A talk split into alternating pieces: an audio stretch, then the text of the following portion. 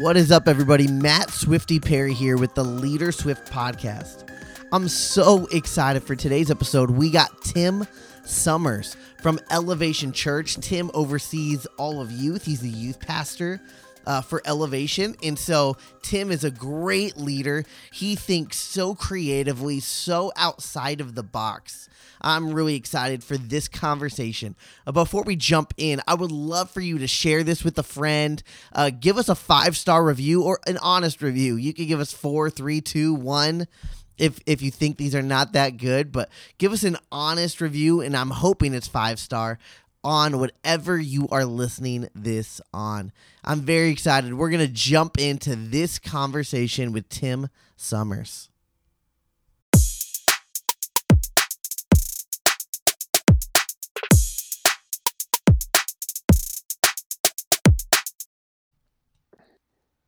All right, everybody. I am with Tim Somers. Tim, how are you today? I'm doing well, man. I'm loving the weather right now. How are you? Yeah, what's the weather like in uh, Charlotte? It, it just got cold. It finally got cold, so I'm excited about that. I can wear layers now. That's awesome. I love that weather. I'm in I'm in Phoenix and last week it was in the 60s and this week it's in the 80s and 90s. Yeah, So- it never gets cold in Phoenix, It, it does in the winter. It's like 60s, 70s. Like it's not cold, but it feels good. Um, but yeah, it, yeah, it's just it's weird, right? Like last night it was 90, and I'm like, what the heck? It's almost Christmas. Like you, you can't watch Christmas movies when it's like 100 degrees outside. exactly. It, it makes no sense. that is dope. Tim, why don't you tell everybody a little bit about your leadership journey and where you're at now? Uh, yeah, I was. Um, I've been in Texas for the majority of my life. Started ministry with um, the very famous Joseph Kellogg. Um, I was his creative director for a few years. I was just And with then- them at his uh, Healthy Youth Ministries. Yeah, yeah, I started with him. I love him. He's a, he's the man. And uh, and then after about four years of doing that, I went to um, Albuquerque, New Mexico, with the Woodwards um, for a few years to actually be um, that would be my first youth pastor um, position. There, loved it, loved where we were at. We thought we would have been there for ten years. That's where I met my wife. That's where we got married.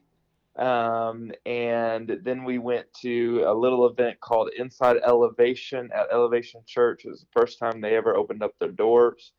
And we took a 28 hour drive for a 24 hour Wow. event. And uh, we absolutely fell in love with it and just felt like God was calling us to plant there, be there. In fact, so much that we thought we would not be in ministry or at least vocational ministry anymore. And so I, I was actually applying for Lowe's as I was driving up there um, uh, to move there. And then, um, by the grace of God, was asked to uh, work there and started as a e-groups director. You know, shout out all the small group pastors. And then um, I am currently now uh, been here for five years and am the central youth pastor at Elevation Church, also the brand manager, which is just a nice little word for creative director um, for the youth ministry. That's amazing. I know I was talking to our mutual friend Alan Kendrick. Um, Oh, yeah, I love Alan. I met him at a conference in line, and then we just became friends. But you've known him for a long time, right? yeah, he was he was one of my roommates in college. That's amazing. And in your story, we were talking about you, and your story is just so full of faith. Like you left a vocational ministry position at an incredible church, a church that most people would dream to work at. And you're like, this is where God's calling us, so we're gonna whatever it takes. So that's just amazing. I just want to honor you with with that faith is incredible. oh well, I appreciate that, man. Thank you.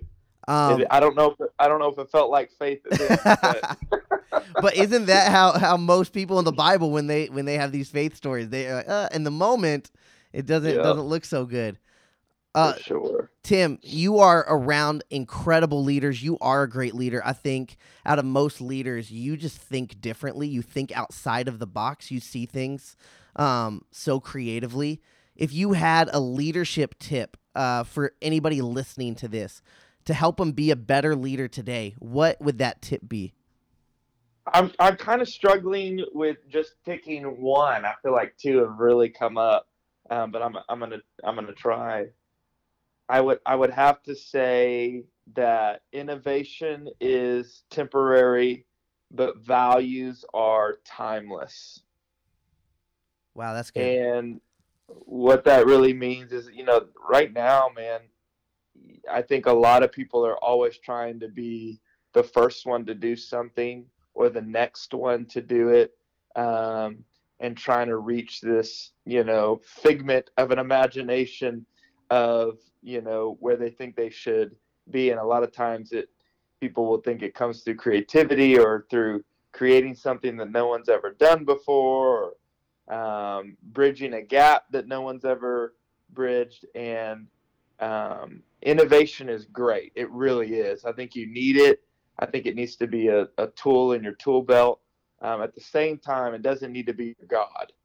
Um, it doesn't need to be the the number one priority because at the end of the day, if you're not um, promoting values of your church or promoting values of your pastor or promoting values of the scriptures um, or promoting values um, that you live by, as a you know a father or a husband or a daughter um, at the end of each day you're to end up feeling very empty um, and i feel like that's one of the biggest things i'm watching right now is people are putting some of the wrong things on the pedestal and they're finding themselves empty at each day. And eventually, if you're empty every single day of the week, you're going to give up. And so I think that's my the I try to put it all together. Um, I think I think that's my um, biggest thing right now is the only way to true failure is to quit. Wow. That's the only way to truly fail is to quit. And so for anyone who's watching right now, don't give up don't quit. That's the only way that the enemy can beat you. That's the only way that the you know that's that's that's what the enemy wants you to do is to give up to stop what you're doing um, and one of the easiest ways to do that is to put the wrong things uh, in the wrong place such as innovation as opposed to the values that you hold by you know one of the values that we um, uh, at elevation church is generosity audacity and honor. And those are things that are constantly at the forefront of everything that we do. And if we're promoting something or pushing something or trying to make something happen and it's not promoting those kinds of values, we start to question it a little bit. And if you're not questioning a couple of those things every once in a while with your team um, or with your organization, um, then that's that's where you can kind of get in the lull of things and find yourself, man, why am I feeling drained and why am I feeling like I don't want to do this anymore? Well, it's probably because you're not promoting your values, you're not living by your values, and you're putting some things in front of that. Wow, that's so good. What's a value for you um, that helps you in, in in your personal life? um, or it could be church. But what is like one of your like your number one core value or one of your top ones? Yeah, you know, I think I would probably have to say persistence. Um, maybe maybe drive would kind of be um, a little bit in in there.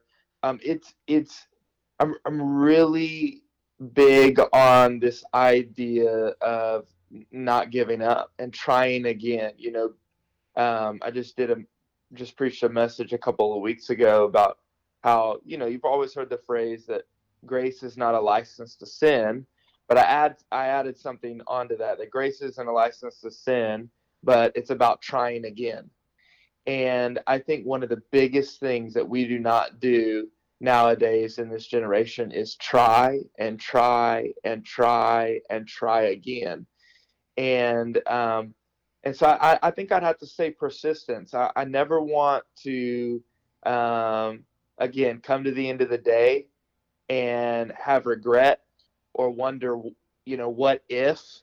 And I can't wonder what if if I keep trying, right? And so I want to keep trying and trying and being persistent, going a different angle, you know, asking someone else, getting their perspective, you know, whatever it may be. Um, I think a lot of things can be solved if we would just keep going, if we would never quit, and we would stay persistent on the calling, on the dream, on the destiny, on the purpose that God has laid before us. And that's one of the greatest things that you can give your kids. That's one of the greatest things that you can that you can do to your marriage, right? Is to stay persistent and never give up. Keep going, keep trying, continually getting better, 1% every single day as much as you can. That's so good. That's so good. That that's so encouraging I think to a pastor who's listening to this or a leader who's listening to this in 2020 um, if you look at it from one perspective, was very hard and difficult. Yeah. And we're hearing um, one out of every five churches might not make it past 2021. And, and, there's a lot of pastors who who want to quit right now. We did a, we did an episode a few back with Sean Nepstead on his book "Don't Quit in the Dip." Um, but is there any, how can you encourage some pastors right now who who are like, I'm I'm done. I've been running on E. My car isn't going much past where we're at right now. Um, I feel discouraged as a pastor. What what kind of closing words can you give them to encourage them? Yeah, you know, th- this one's this one's a little tough because you know what they're going through is is very real. And I can't help but to think that God is not someone who gets surprised. Um, we get very surprised. We are very shocked by certain things that happen. But I can say this that scripturally, what we are experiencing right now, God is not surprised by. And He knew it was coming, He knew it was going to happen. And so there are people in your circle, there are finances coming your way there are things that are going to continue to surprise you, but in a good way. Um, there are things that are going to come.